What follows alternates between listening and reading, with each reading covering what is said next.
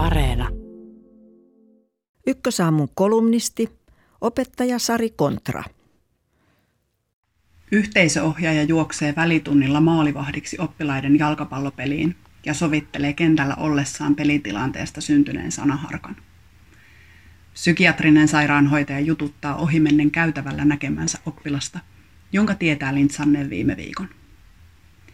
Ilman kiinteää lukujärjestystä koulun tiloissa työskentelevä kasvatusohjaaja hakee tunnilla itkevän oppilaan hoteisiinsa kesken koulupäivän. Edellä kuvatut kuvitteelliset esimerkit voisivat olla arkipäivää yhä useammalla paikkakunnalla. Monissa kouluissa työskentelee esimerkiksi psykiatrisia sairaanhoitajia ja nuorisotyöntekijöitä.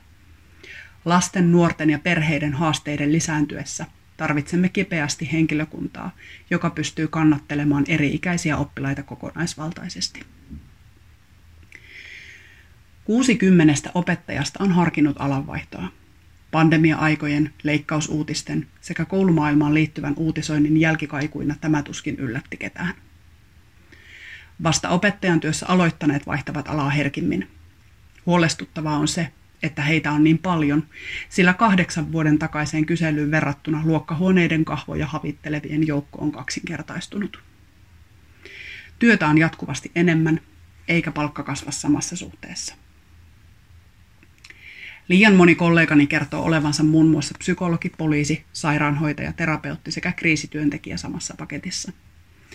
Tähän kun lisätään opettajien halu tehdä työtään kunnolla ja kunnianhimoisesti, seuraa uupumusta ja riittämättömyyden tunnetta. Viime vuosien aikana opettajien työt ovat lisääntyneet opetuksen ulkopuolisilla tehtävillä.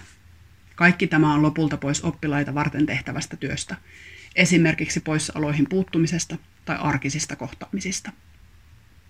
Kun entistä useampi lapsi tai nuori tarvitsisi aiemmin tukea, opettajat väsyvät, kun heillä ei ole välttämättä mahdollisuutta ohjata lapsia tai perheitä eteenpäin. Psykologien, kuraattorien ja erityisopettajien puuttuessa kuorma kasautuu liian usein liian pienen joukon harteille. Kouluissa tarvitaan kipeästi lisäresursseja opetustehtävien ulkopuoliseen arkipäiväiseen työhön. Tällaisia asioita ovat esimerkiksi siirtymätilanteiden haasteet, välituntitilanteiden selvittelyt tai kahdenkeskinen aika huoliaan pohtivan oppilaan kanssa. Ilman pysyvää lukujärjestystä työskentelevät koulun turvalliset aikuiset ovat välttämättömyys, jotta kouluissamme aletaan voida paremmin. Heitä tarvitaan kantamaan huolta niistä asioista, joihin yksittäistä luokkaa tai useita oppilasryhmiä luotsaavat opettajat eivät oman perustehtävänsä ohessa ennätä. Nuoriso- ja yhteisohjaajat tai psykiatriset sairaanhoitajat eivät korvaa monista kouluista puuttuvia päteviä erityisopettajia, psykologeja tai kuraattoreita – mutta tuovat ankarasti kaivattuja käsipareja mukaan lasten ja nuorten arkeen.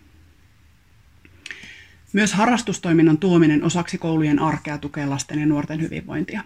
Koulupäivien yhteydessä toimivat harrastukset vähentävät perheiden kuskausrumpaa ja lisäävät parhaimmillaan yhteistä aikaa. Samalla se on taloudellinen kädenojennus sekä sosiaalisten taitojen oppimisen mahdollisuus sellaisille lapsille, jotka eivät muuten löytäisi harrastusten pariin.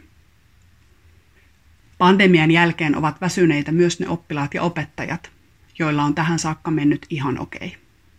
Poikkeusolojen kerryttämä velka maksetaan takaisin aikuisten ajalla, esimerkiksi jalkapallokenttien yhteistuuletuksina, koulun käytävillä tapahtuvina kohtaamisina sekä kuuntelevina korvina.